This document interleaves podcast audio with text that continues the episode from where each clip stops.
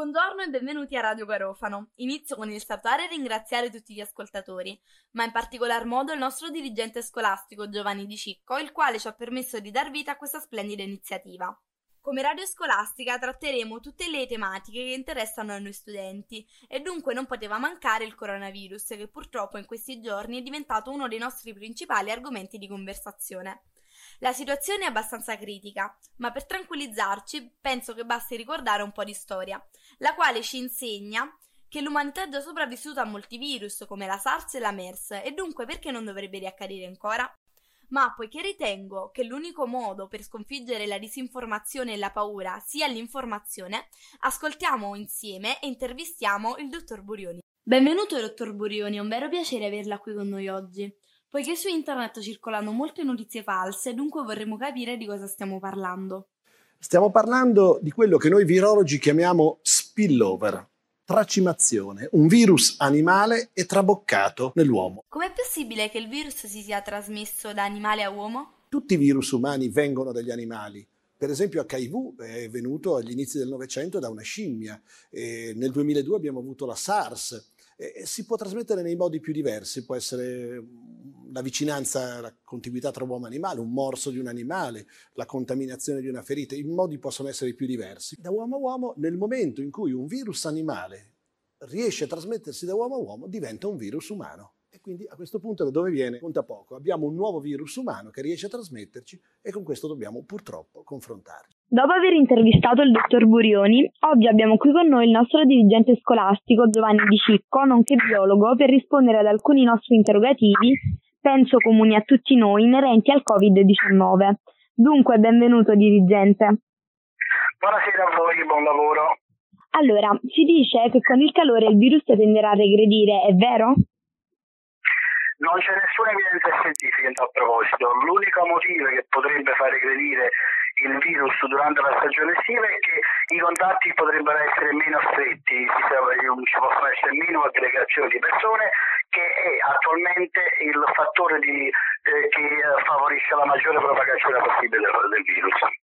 A proposito di questo, l'imperatore filosofo Marco Aurelio asseriva che il parere di 10.000 uomini non ha alcun valore se nessuno di loro sa nulla sull'argomento. Lei si è già espresso sulla sua pagina, ma vorrei che ne riparlasse con i nostri ascoltatori, dato che stiamo vivendo un periodo di grande incertezza, poiché ci sono tanti suggerimenti scientifici e concreti, ma anche tanti altri esperti che mh, hanno pareri diversi, dunque si dice tutto il contrario di tutto. Secondo lei a chi dovremmo credere? Solo alla scienza, ragazzi noi siamo uh, persone di scuola, io lo sono come dirigente, ci sono i docenti che insegnano e fanno scuola tutti i giorni, voi la frequentate, quindi siete i fruitori della, della scuola stessa, noi non possiamo che affidarci alla scienza, è l'unica che uh, asserisce delle, uh, delle verità basate su fatti concreti. Tutto il resto purtroppo sono frutto di improvvisazioni, di pareri personali, di pseudo esperti e così via. E io anzi ne approfitto per fare un invito a voi che vi state accingendo a fare eh, questa bellissima esperienza, questa bellissima iniziativa eh, di radio e come tale voi avete la grandissima responsabilità, l'onore ma anche la responsabilità di fare una informazione che sia rigorosa e corretta. Rigorosa significa che voi dovete attingere a fonti scientifiche, a fonti eh, ufficiali e non leggere qua e là le notiziole che possono invece eh, fare grandissimo danno alla popolazione.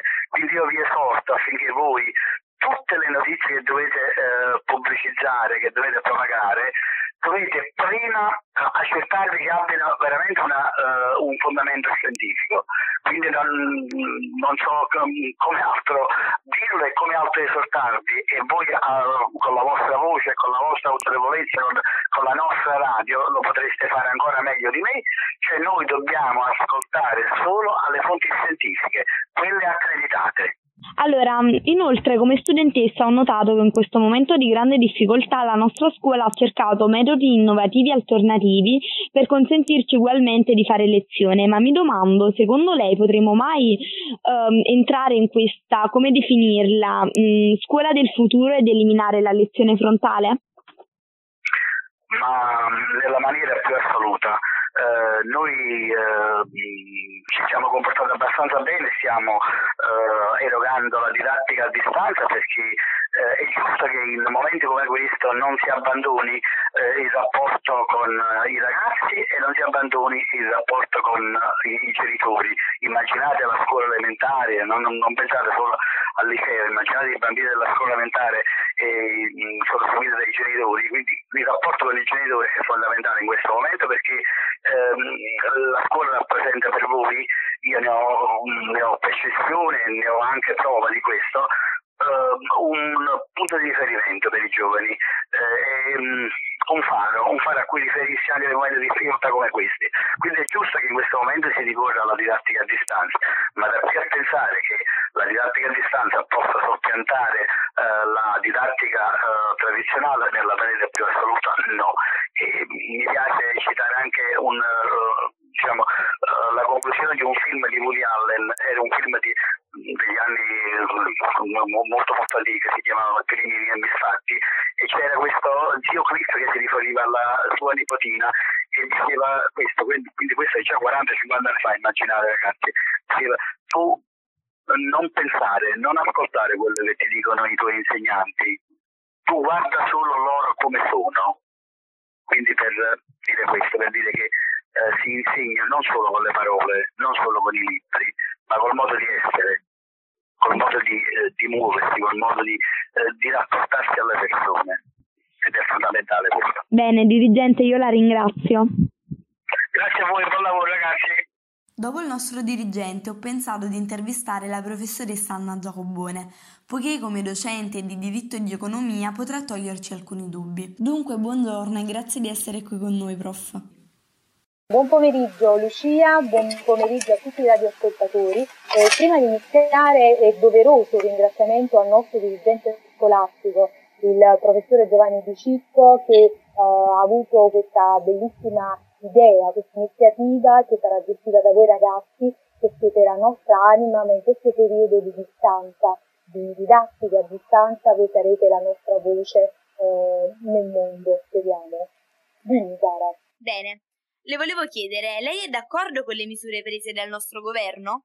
Allora, Lucia, io non sono del tutto d'accordo, in che senso? Senso che io avrei agito con misure restrittive dall'inizio, quando si sono iniziati ad avere i primi casi eh, di contagio da Covid-19 già al nord. Avrei già ehm, fermato le scuole, fermato eh, gli uffici pubblici, sarei stata, ehm, sono propensa ad un atteggiamento eh, più restrittivo, poiché la Cina ci insegna, un paese così grande è stato capace di arginare questa problematica. Rispetto a noi.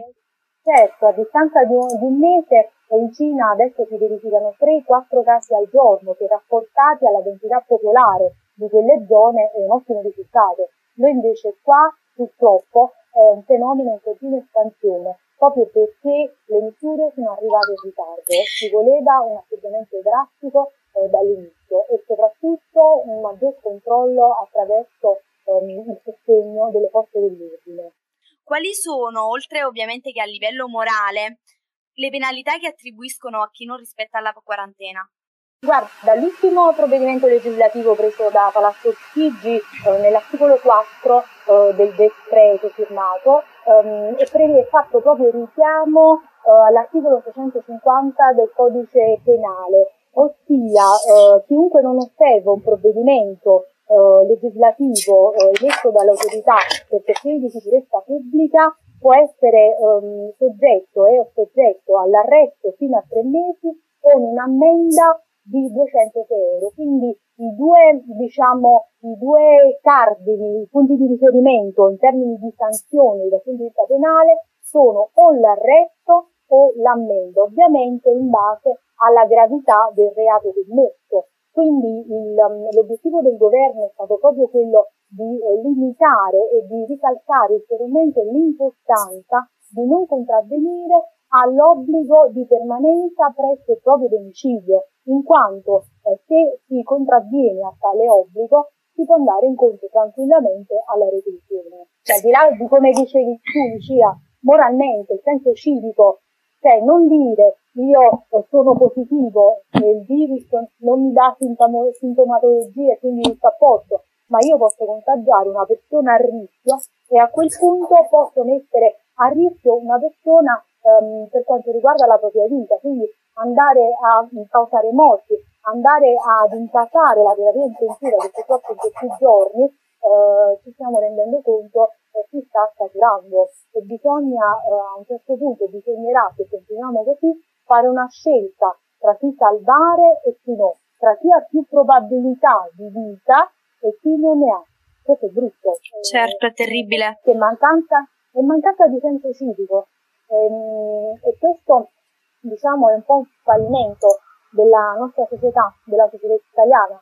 La Cina è stata brava perché ehm, ha una forma mentis di rispetto delle regole diversa dalla nostra. E noi eh, ancora nonostante questo divieto che prevede. Certo, quello che riguarda l'altro è come se non ci riguardasse. Professoressa, io la ringrazio e spero che dopo questa, come definirla, nostra chiacchierata, tutti possano capire l'importanza di questo contesto e soprattutto attuare le norme di sicurezza. Questo è fondamentale, mi auguro che tutti i ragazzi come te, come Riccardo, ma come tanti altri, eh, perché poi um, io sono molto fiduciosa in dei ragazzi, tu lo sai, certo. um, rispettino uh, quanto previsto dal decreto in vigore, ma um, prima di tutto per una questione morale e poi per un rispetto legislativo, perché deve partire dall'interno. Ovviamente nel momento in cui interiormente non parte ci deve essere l'imposizione è d'obbligo questo passaggio, però mi auguro che passa da un senso civico eh, non perso. Siamo ormai giunti alla conclusione. È giusto salutare ulteriormente e ringraziare il nostro dirigente, la professoressa Giacobone e il dottor Burioni e soprattutto ringraziare voi per essere stati qui con noi oggi. Dunque vi aspettiamo alla prossima puntata di Radio Garofano Genia.